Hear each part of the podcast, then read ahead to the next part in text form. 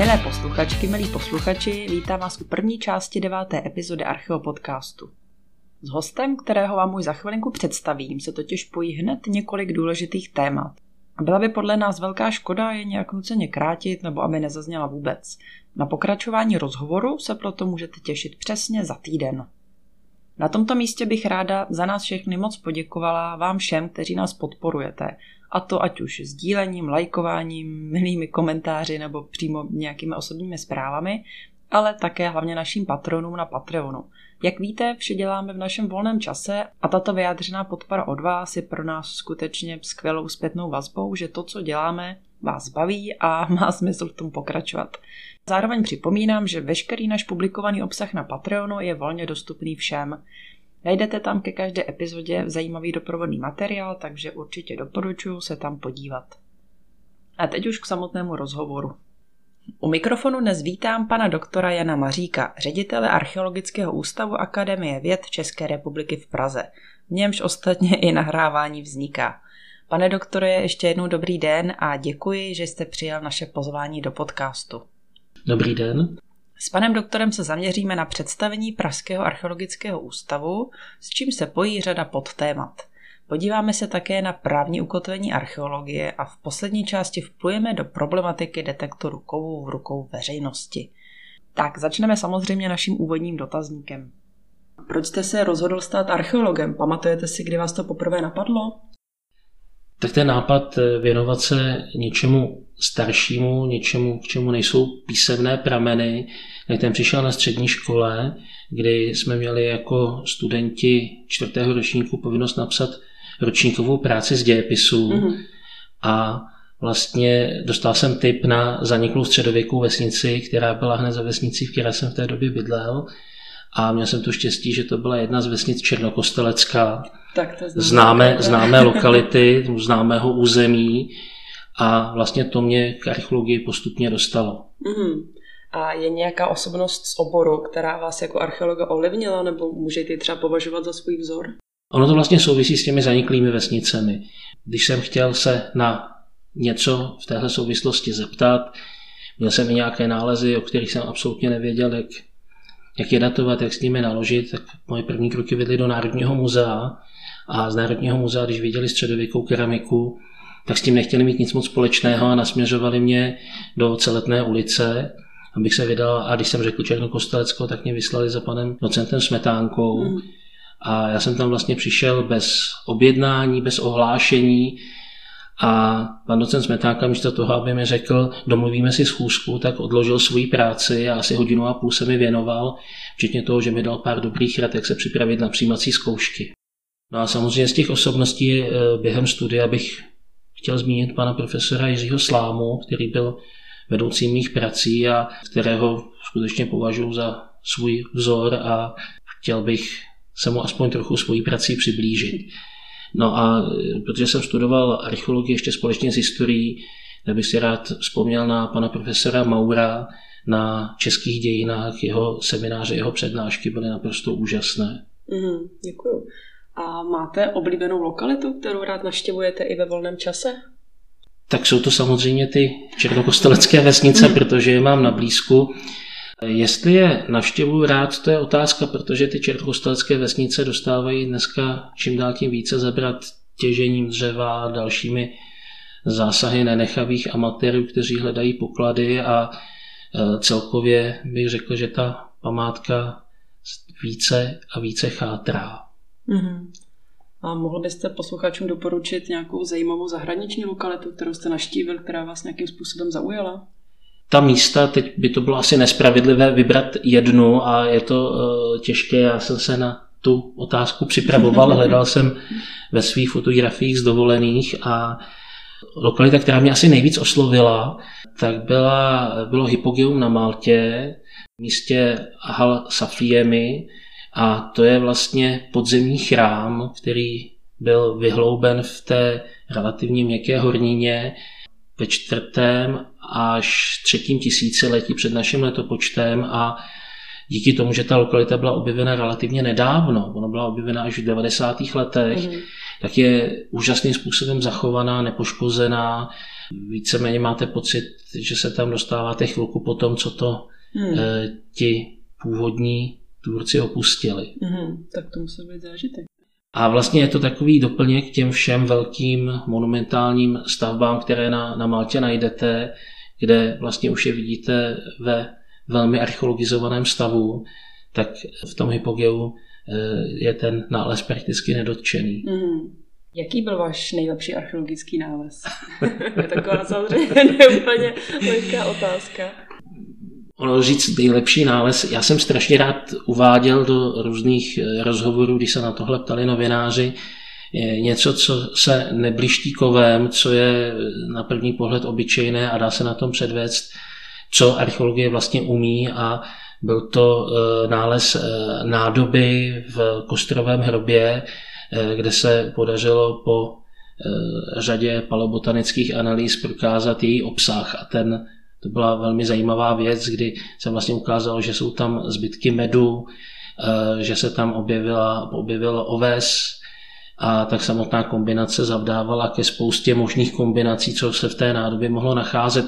Ale není to, není to samozřejmě jenom tahle ta nádoba, e, jsou to, jsou to věci, e, které většinou nejsou to ty fyzické nálezy, ale je to nějaké to zjištění, které vychází z nějakého delšího výzkumu. Určitě bych se v tomhle znovu vrátil na Libici mm.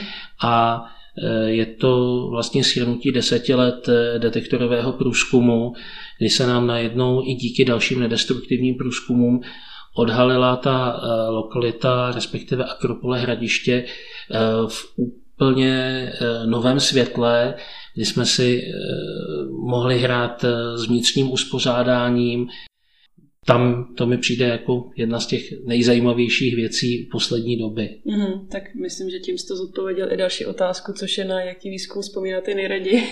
A překvapivě, já velmi rád vzpomínám na ty výzkumy, kde jsem byl na úplném začátku mm. jako student, protože pro mě všechno bylo nové. Měl jsem to štěstí se dostat eh, na výzkumy na Starém městě v Praze, na Pražský hrad a samozřejmě eh, i první výzkumy na Libici, kde jsem si po měsíčním výzkumu, to byl první výzkum, který jsem vedl, vzpomněl na eh, slova Jiřího Kalfersta, která nám říkal na exkurzi s fakultou, když jsme tam byli, že archeolog ty první dva roky jenom ničí a nic nenachází. A jenom se učí, takže to si, si pak zpětně mnohokrát připomínal a uvědomoval a tomu výzkumu se často vracím. A ještě, eh, co vás na práci v archeologii nejvíce překvapilo? Eh, já myslím, že mě ta práce nebo archeologie jako taková překvapuje pořád a bylo by asi špatné, kdybych už byl tedy toho překvapení a toho objevování zbaven, protože potom už by to ztrácelo to kouzlo. Takže eh, v těch posledních letech mě neustále překvapují možnosti z těch spolupracujících oborů, ať už je to palobotanika, ale v posledních letech eh, genetika, prostě to, co nám otvírá možnost se ptát na další a další věci, eh, které bychom před pár lety považovali za naprosté sci-fi. Hmm, hmm. Na druhou stranu říkám, že nemám rád překvapené archeologie, to připomínám všem svým kolegům, když se vyjadřují do médií a jsem vždycky tak nenaladěn, když vidím novinový titulek, že archeologové překvapivě něco objevili, protože myslím, že to je jejich práce nalézat a hledat a překvapený archeolog je pro mě nepřipravený archeolog. To vám rozumím. A co vás na té práci baví nejméně? V téhle fázi rozhovoru si všichni stěžují na byrokracii. Mohl bych tam ještě přiložit další uh, haldu. Uh, taky mě nebaví, to přiznávám. Na druhou stranu ta byrokracie uh, je v mnoha ohledech potřeba, protože pokud, ta, pokud třeba výzkumy nejsou dotažené po té byrokratické stránce, tak do značné míry ztrácí smysl provádění mm, mm. těch výzkumů. To, co mě určitě nebaví, tak s archeologií souvisí nepřímo. Je to financování, způsob financování vědy. Řekl bych, taková veliká nedůvěra tom, jakým způsobem se ty eh, finance rozdělují, kontrolují a někde narážíme na naprosto absurdní požadavky eh, ze strany těch poskytovatelů. Samozřejmě měli bychom být těm poskytovatelům vděční, že něco dostáváme, ale zároveň musím říct, že bez těch účelových prostředků by archeologický ústav se zmenšil minimálně o čtvrtinu. Mm. Ale co mě skutečně eh, netěší na archeologii, kdybych chtěl obecně, tak je to arogance, ignorance a teď musím říct, že nejenom na straně těch, kteří se s tou archeologií potkávají zvenku, ale to samé provozují samozřejmě i archeologové. A je to o to smutnější, když to provozují vůči právě stavebníkům, lidem, kteří s tou archeologií mají malou zkušenost nebo se s ní setkávají poprvé a setkávají se s ní ve chvíli, kdy to nějakým způsobem omezí jejich plány, jejich eh, finance a tam si myslím, že by měli archeologové vážit své kroky a slova velmi. No a tu druhou stránku, když nás budou poslouchat archeologové, eh, tu aroganci, ignoranci k naší práci samozřejmě zažíváme i ze strany občas těch stavebníků, občas lidí, kteří eh, chtějí prosadit nějaké své zájmy a je jim ten kontext celkem ukradený. Mm-hmm. A poslední otázka, jaké jsou nejčastější reakce vašeho okolí, když se dozví, že jste archeolog? Tak musím říct, že v okruhu mých přátel už nemusím vysvětlovat, že nehledám dinosaury, eh, zároveň musím vysvětlit, že nerozumím egyptologii.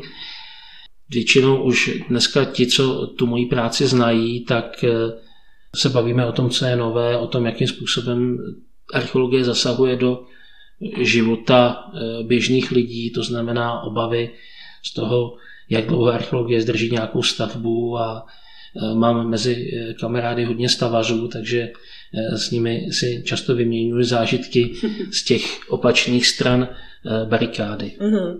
Tak já vám děkuji za odpovězení dotazníků. Vy jste teda od roku 2017 ředitelem Archeologického ústavu Akademie věd České republiky v Praze.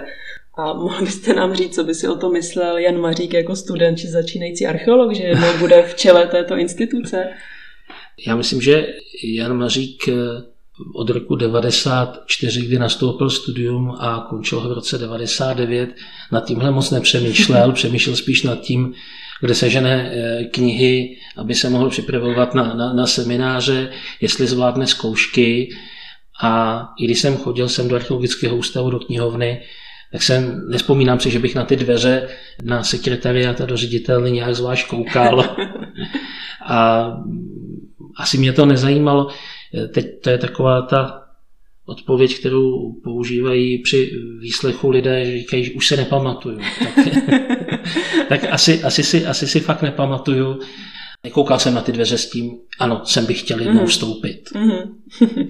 A kolik takových ústavů máme v České republice? Tak archeologické ústavy jsou dva, někdy se to i obtížně vysvětluje, proč máme dva archeologické ústavy, jeden je v Praze, druhý je v Brně. Nejsou si vzájemně podřízeny, to občas musím vysvětlovat i některým kolegům z Akademie věd. Jsou to dvě samostatné instituce, ten důvod, proč vlastně jsou dva archeologické ústavy, ono se to v minulosti různě měnilo. Jeden čas byl dokonce eh, Pražský archeologický ústav řízen z Brna. To bylo za dob eh, profesora Poulíka, který byl ředitelem.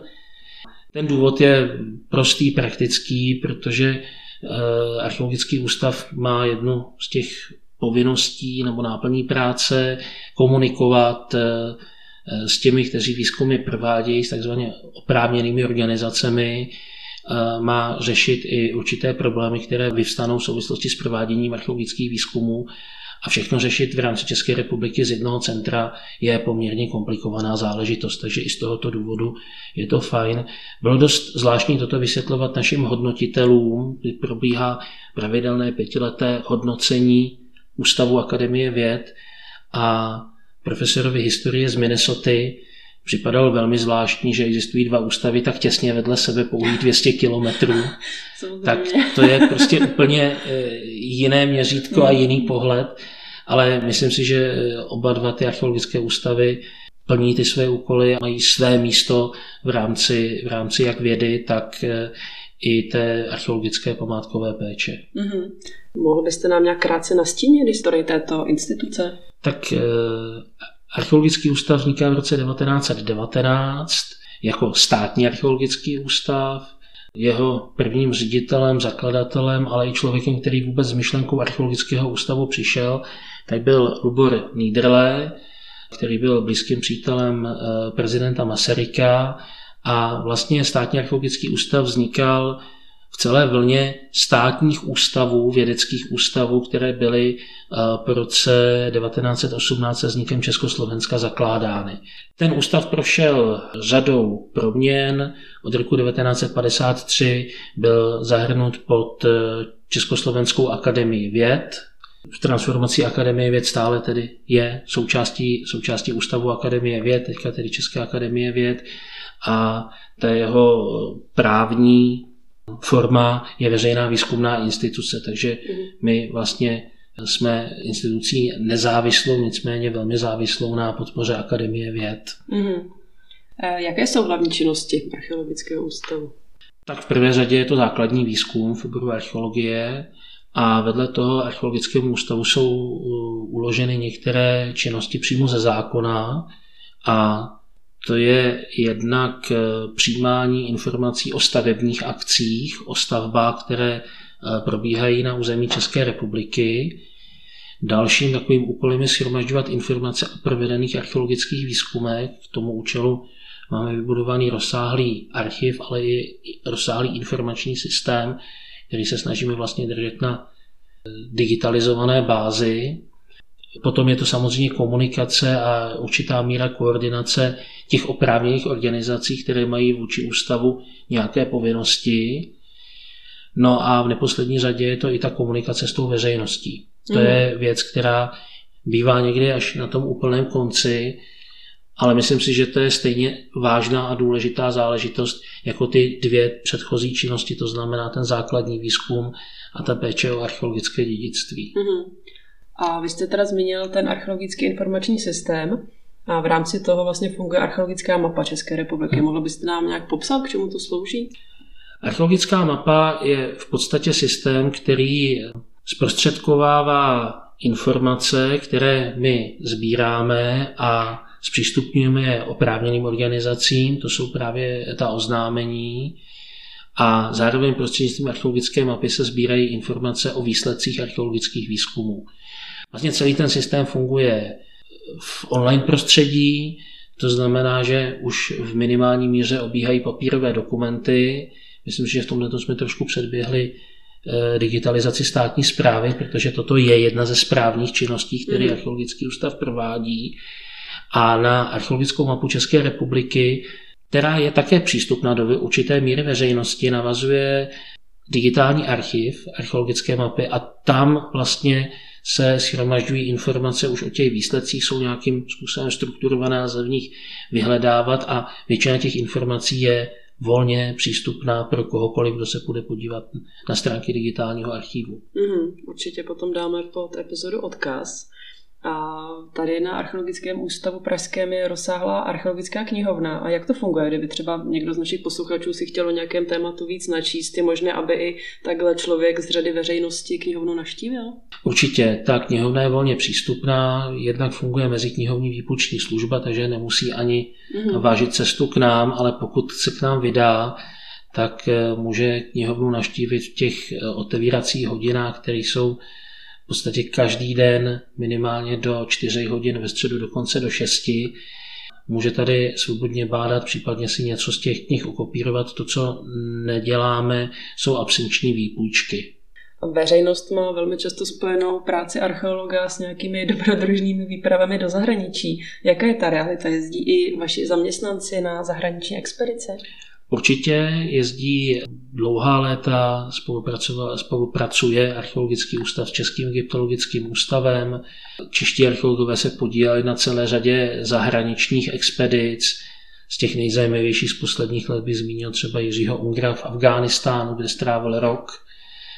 Eh, z těch dávnějších tak bych zmínil práci doktora Jisla v Mongolsku, mhm. výzkum 50. let a vedle toho má archeologický ústav dvě své vlastní zahraniční expedice s koncesí a ta jedna je v Sudánu a druhá v Ománu. E, zní to dobrodružně, zní to lákavě, zvláště v zimních měsících, ale není to rozhodně dovolenková aktivita, jak by to mohl někdo chápat.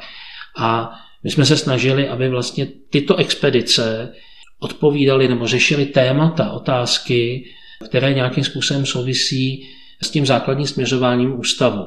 Takže jedná se o řešení témat, která eh, navazují například v tom Sudánu na otázky globální změny a schopnosti člověka se eh, těm změnám přizpůsobovat, kde eh, kolega Ladislav Radzin pracuje na lokalitě, která sleduje vlastně vývoj krajiny a toho konkrétního sídla od začátku holocénu až do neolitu, mm-hmm. což je v tom místě velmi zajímavé téma.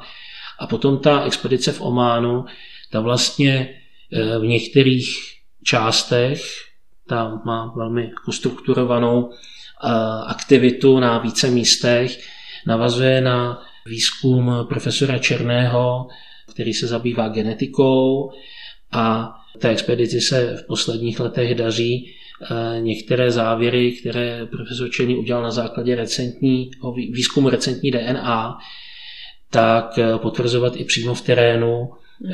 nálezy ze středního paleolitu a souvisí to vlastně s migrací člověka z Afriky přes arabský poloostrov. A opět tímhletím česká archeologie má šanci vstupovat na to širší, řekli, světové pole archeologie a promluvat těm základním velkým, velkým otázkám archeologie. Mm-hmm.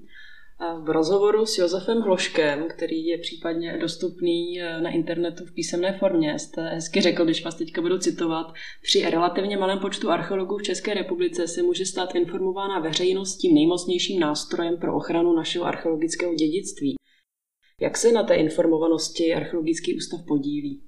Tak já už jsem tady zmínil, že archeologický ústav bere jako jednu z těch základních činností i tu komunikaci s hmm. veřejností. E, ta komunikace s veřejností nemusí být jenom ta čistá popularizace, jak by to někdo mohl vnímat, ale je to komunikace e, s různými odbornostmi, s různými specializacemi, které se nějakým způsobem archeologie dotýkají. Takže je to spolupráce s policií České republiky, která se věnuje té méně hezké stránce archeologie, to jsou záležitosti už toho represivního charakteru, ale zároveň se snažíme intenzivně komunikovat třeba s velkými stavebníky, jako je ředitelství silnic a dálnic, eh, kde se nám to v posledních letech eh, daří stále zlepšovat a daří se nám účastnit se na přípravě těch staveb tak, aby archeologie netvořila nějaký písek v tom soukolí té stavby, ale naopak se snažíme, aby ty stavby probíhaly ze strany archeologie co možná nejmenším množstvím komplikací. No a pak je to ta komunikace s tou širší veřejností, to je ta klasická popularizace. Tady bych zmínil některé aktivity jako eh, vydání archeologického atlasu Čech v rámci jednoho z projektů, zmínil bych projekt archeologického léta, mm. což jsou komentované prohlídky archeologických lokalit. Nedělá to samozřejmě jenom archeologický ústav. Archeologický ústav tomu poskytuje jakési zázemí a podílí se na tom veliká skupina muzeí, univerzit a dalších regionálních pracovníků. Možná na to ještě dojde i řeč, je to, jsou to i některé projekty, které se eh, po té odborné stránce věnují těm principům popularizace, což byl například projekt eh, Interreg eh, Virtual Arc, který využívá tu 3D vizualizaci jako prostředek popularizace a vysvětlování, jak vnímat a jak nakládat s archeologickými památkami. Mm-hmm. Vy jste tady zmínil ty stavby a jak vy vnímáte právní ukotvení archeologie? Co třeba nový stavební zákon? To je samozřejmě taková velmi nelehká otázka. Archeologie se v legislativním procesu ocitá někde na úplném okraji. Je to určitě škoda, protože potom na to narážíme právě při jednáních s tím ředitelstvím silnic a dálnic, ale se všemi velkými stavebníky. Narážíme na to i ve spolupráci s policií, na ty, na ty limity. Když se dostaneme k tomu stavebnímu zákonu, stavební zákon, ať už je to ten současný, anebo ten, který se poměrně komplikovaně připravuje, tak eh, tam postavení archeologie vlastně není špatné. Problém je, že v tom novém zákoně se vlastně nijak nemění od toho předchozího, takže já ten nový stavební zákon vnímám v prvé řadě jako proměrněnou příležitost. Je totiž zvláštní, že archeologie, která má velmi blízko k životnímu prostředí, tak je vnímána odděleně a životní prostředí, a teď nikterak nezávidím kolegům, kteří se věnují ochraně životního prostředí, ale to téma životního prostředí je tam vlastně zmíněno v tom zákoně, nebo má tam mnohem lepší postavení. A my jsme se v rámci připomínkového řízení snažili, aby minimálně to postavení archeologie bylo rovnoprávné, nebo aby se s archeologií nakládalo jako s rovnocenou součástí toho životního prostředí a k tomu i patří. My vlastně neustále bojujeme s tím, že se snažíme jenom eh, zachraňovat v rámci záchranných archeologických výzkumů, což většina archeologů ví, že to žádná záchrana není. Mm-hmm. A tam, kde eh, opravdu výrazně taháme za ten kratší konec, tak je územní plánování a příprava samotných staveb, aby i ty stavby byly eh, plánovány, nebo ty terénní zásahy jakéhokoliv druhu, byly plánovány tak, aby eh, se třeba vyhly archeologickým lokalitám, aby se vlastně předešlo tomu, že se ten záchranný výzkum vůbec musí dělat. Hmm, hmm. A bylo by možné uvést třeba nějaký případ, kdy došlo k závažnému porušení zákona, co se týče právě třeba těch záchranných výzkumů? Tady je otázka, co je závažné porušení zákona. Uh, ono totiž k tomu porušení zákona dochází v podstatě každý den. Mm-hmm. Ta ustanovení, která vychází ani ne tak ze stavebního, ale hlavně z památkového zákona, tak jsou nastavené tak nešťastně, že eh, dochází k desítkám tisíc porušování zákona ročně na různých úrovních. Nejčastěji jsou to, je to ta oznamovací povinnost, která by měla být vnímána v podstatě plošně a pokud máme v České republice nějakých 90 tisíc vydaných stavebních povolení a oznámení o stavbách a proti tomu je 20 tisíc oznámení o zásazích v terénu, tak vidíme, že někde tady ta disproporce je. Když bychom si to přenesli na čísla, tak ročně bez povšimnutí archeologa je narušeno několik desítek archeologických hmm. lokalit. To je taková v podstatě statistika. My nevíme, kde ty lokality jsou, kde k těm škodám dochází, ale víme, že k ním dochází. Samozřejmě jsou tady takové ty eh, flagrantní porušení zákona, kdy se někdo rozhodne celá cíleně tu archeologickou nálezovou situaci odstranit. Před několika málo lety hýbal mediálním prostorem případ lokality Měnín na Moravě, kde patrně ten stavebník zcela úmyslně odstranil část těch, těch nálezových situací. A v tom samém roce se to stalo i tady v Praze, kdy jsme vlastně přišli na lokalitu, která byla již skrytá, kde byly ty nálezové situace identifikovány a připravovala se další fáze archeologického výzkumu. Mezitím dojel kdo si s bagrem a vybagroval jenom ty archeologické objekty. Mm-hmm. Nebyl to nikdo ze stavby, patrně se jedná o nějakou zvláštní psychickou úchylku člověka, který jezdí s bagrem a vybírá nálezové situace, jedině tak si to umíme vysvětlit. Ale faktem je, že tyhle umyslné agresivní zásahy nebyly vlastně nikdy, až na jednu výjimku, kterou ještě zmíním, potrestány. Většinou ten zákon na to nedokáže dosáhnout, ve většině případů se jedná v úvozovkách pouze o přestupek, pokud, se vůbec dokáže, pokud vůbec dokážeme prokázat ten úmysl. A máme pouze dva případy v České republice, kdy došlo k trestnímu stíhání toho pachatele a ten pachatel byl odsouzen. V jednom případě to byl dokonce nepodmíněný trest a v druhém případě podmíněný byl to ten samý člověk, který dvakrát za sebou narušil na území archeologické památkové rezervace eh, raně středověkou hradbu. Jeho argument byl prostý. Nerostly mu tam stromy, protože mu tam vadily ty kameny z té hradby. Mm-hmm. Takže se to rozhodl vlastními rukama odstranit. Po 20 letech ten výkop znovu rozšířil a navázal, a to musím říct, že skutečně zkušenost s tím kopáním má velkou, navázal na centimetry přesně tam, kde před těmi 20 lety skončil.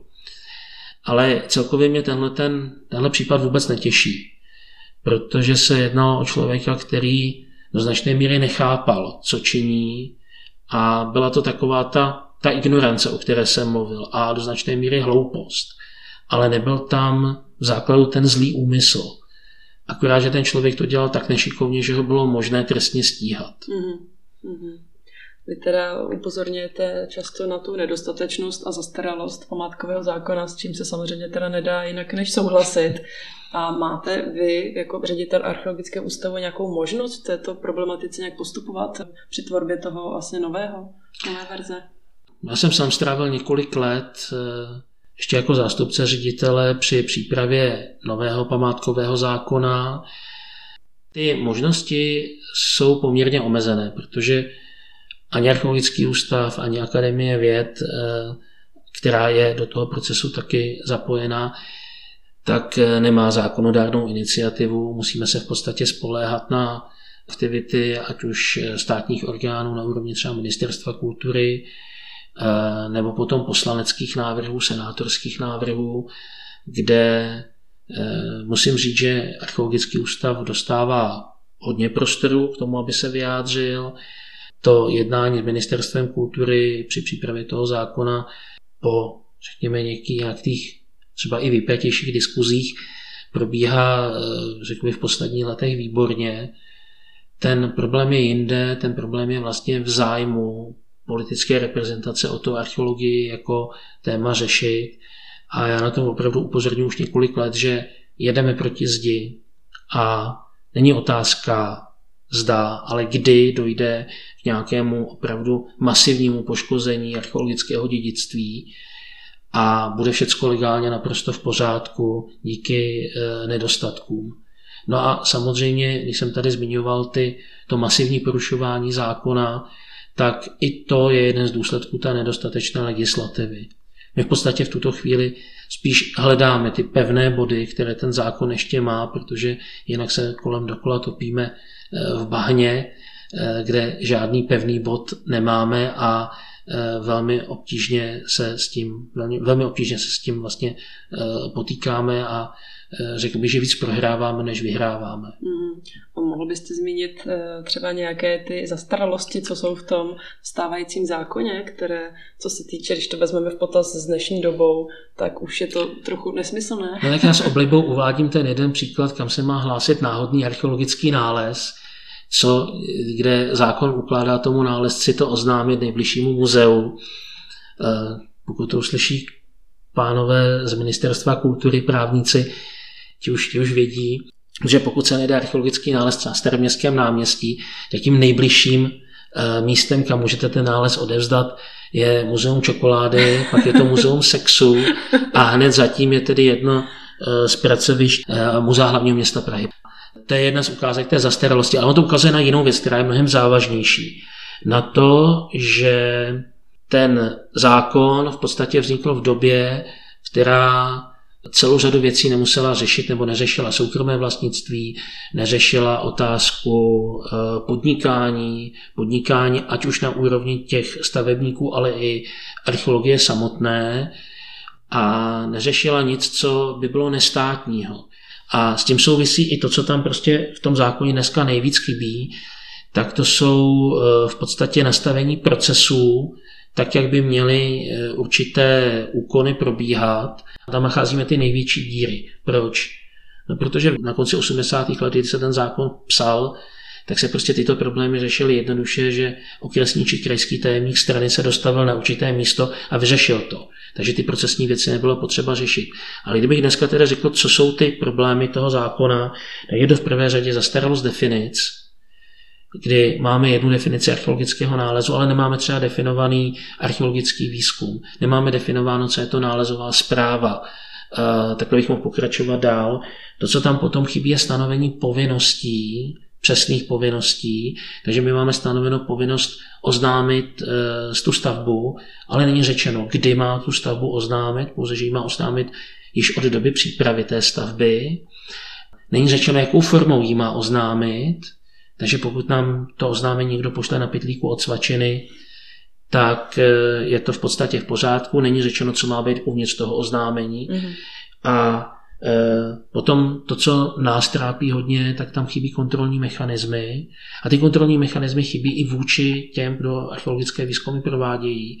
A v podstatě dnes je v zákoně jenom jedna jediná sankce, která může plynout vůči archeologovi, který něco poruší A to je za to, že neoznámí zahájení archeologického výzkumu eh, archeologickému ústavu eh, v případě výzkumu na území památky Národnímu památkovému ústavu.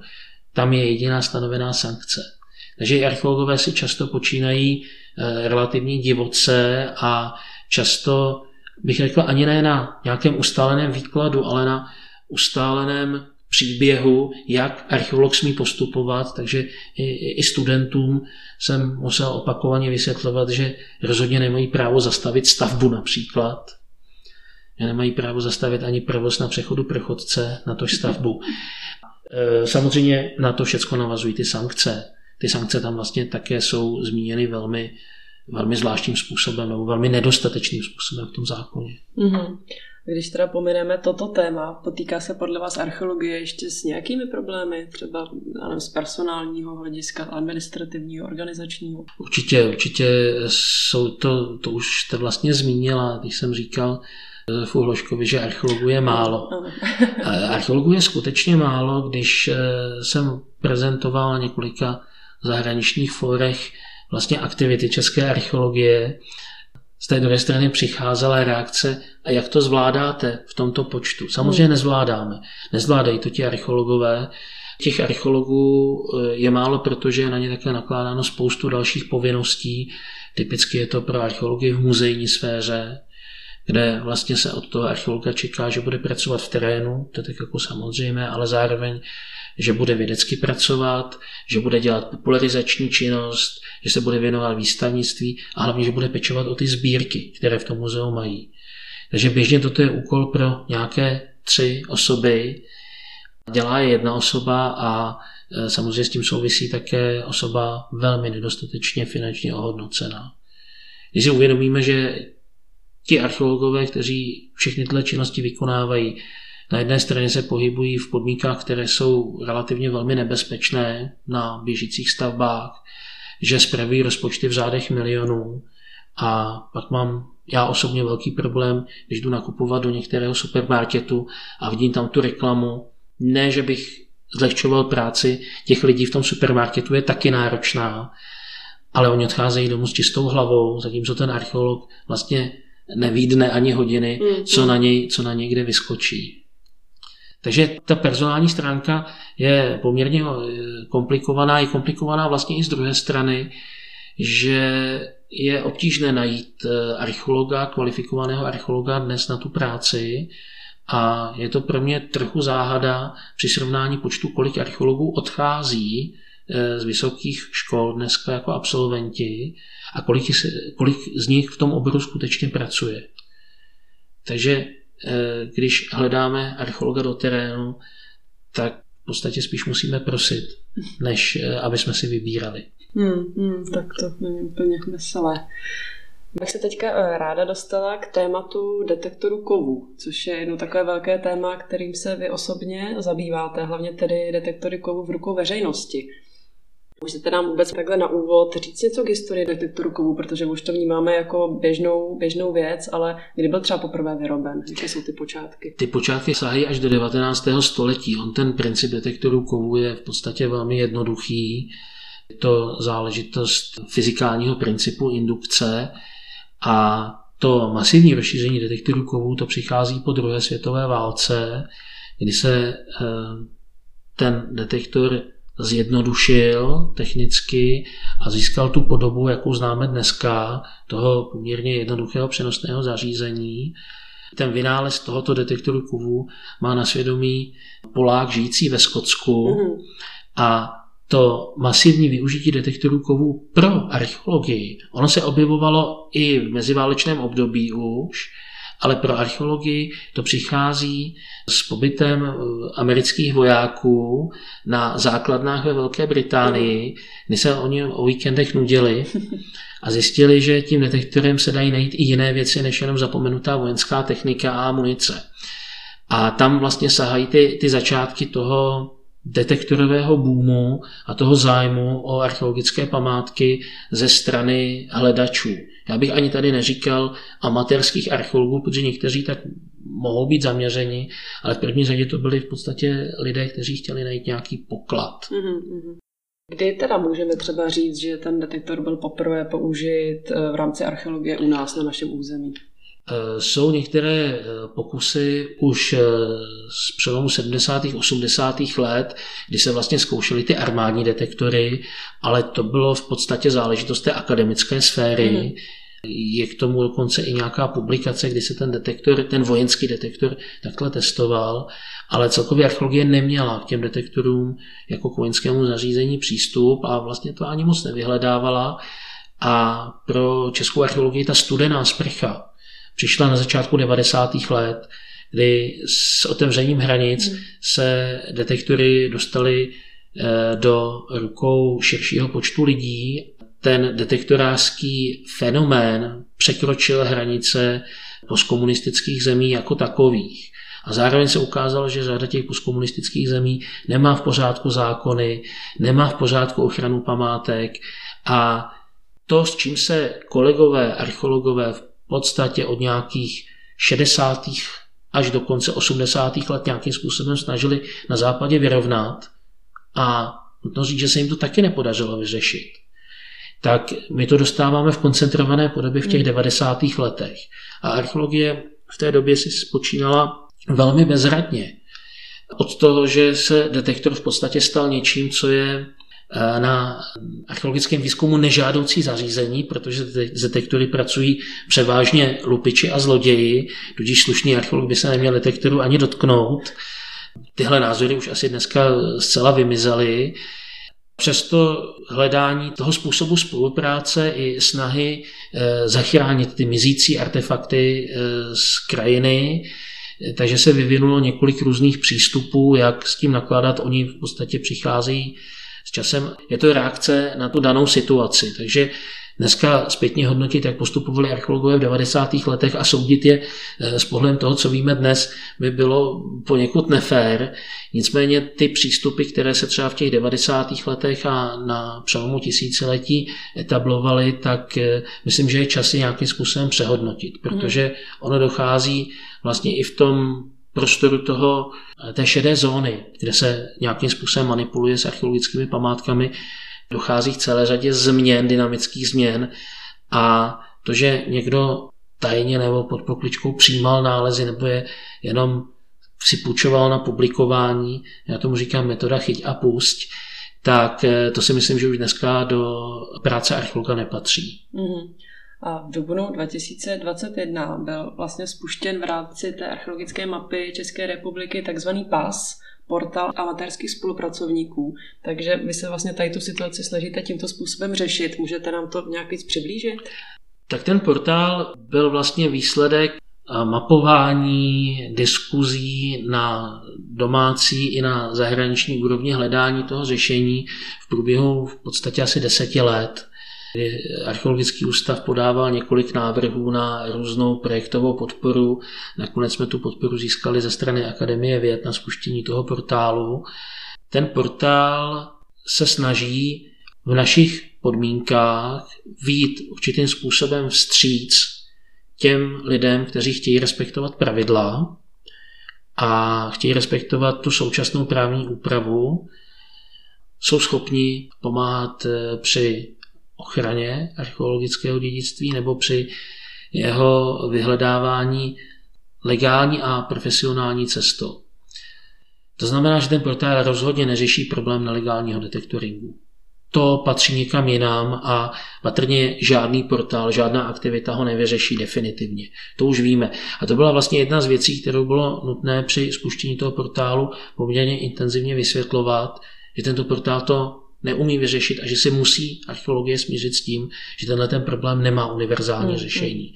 To znamená, že ten portál v podstatě nabízí v rámci našich legislativních možností tu spolupráci, která musí být vždycky vázána na, tu, na toho, kdo má oprávnění, tedy na oprávněnou organizaci, která má oprávnění ty výzkumy provádět a ten hledáč musí vlastně, ta, ta spolupráce musí vycházet z té komunikace s tou oprávněnou organizací.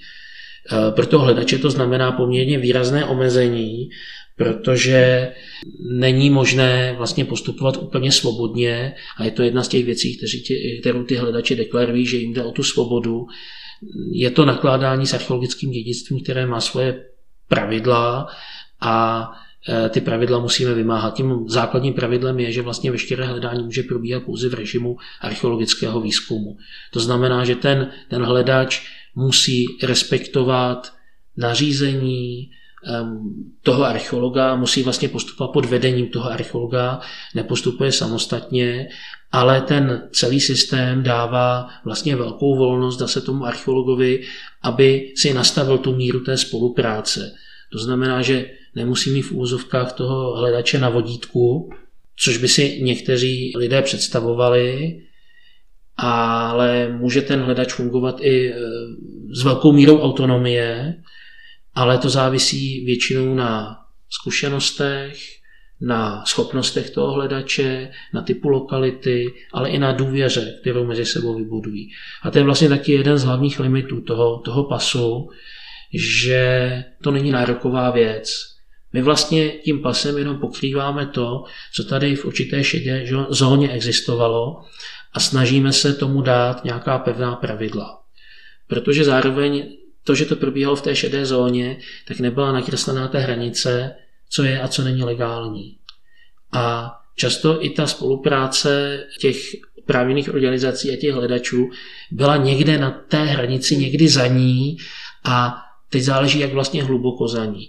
A zároveň tedy tenhle ten systém nabízí určitou infrastrukturu k tomu, aby ty informace plynuly kam plynout mají a aby ty nálezy se nestrácely tomto momentě to přerušíme a tímto úvodem do problematiky použití detektoru kovů ukončíme první část rozhovoru s panem doktorem Maříkem. Jak jsem ji zmínila v úvodu, tak na druhý díl se můžete těšit přesně za týden. Děkujeme, že posloucháte Archeo Podcast. Pokud se vám rozhovor líbil a nechcete se nechat uniknout další, klikněte na tlačítko odebírat nebo follow a dejte nám like. Pokud nás chcete podpořit, podívejte se na náš Patreon. Tam také publikujeme detailnější popisy k epizodám, doporučenou literaturu k tématu, typy na výlety a další. Vše je volně dostupné a odkaz na Patreon najdete v popisu epizody. Děkujeme.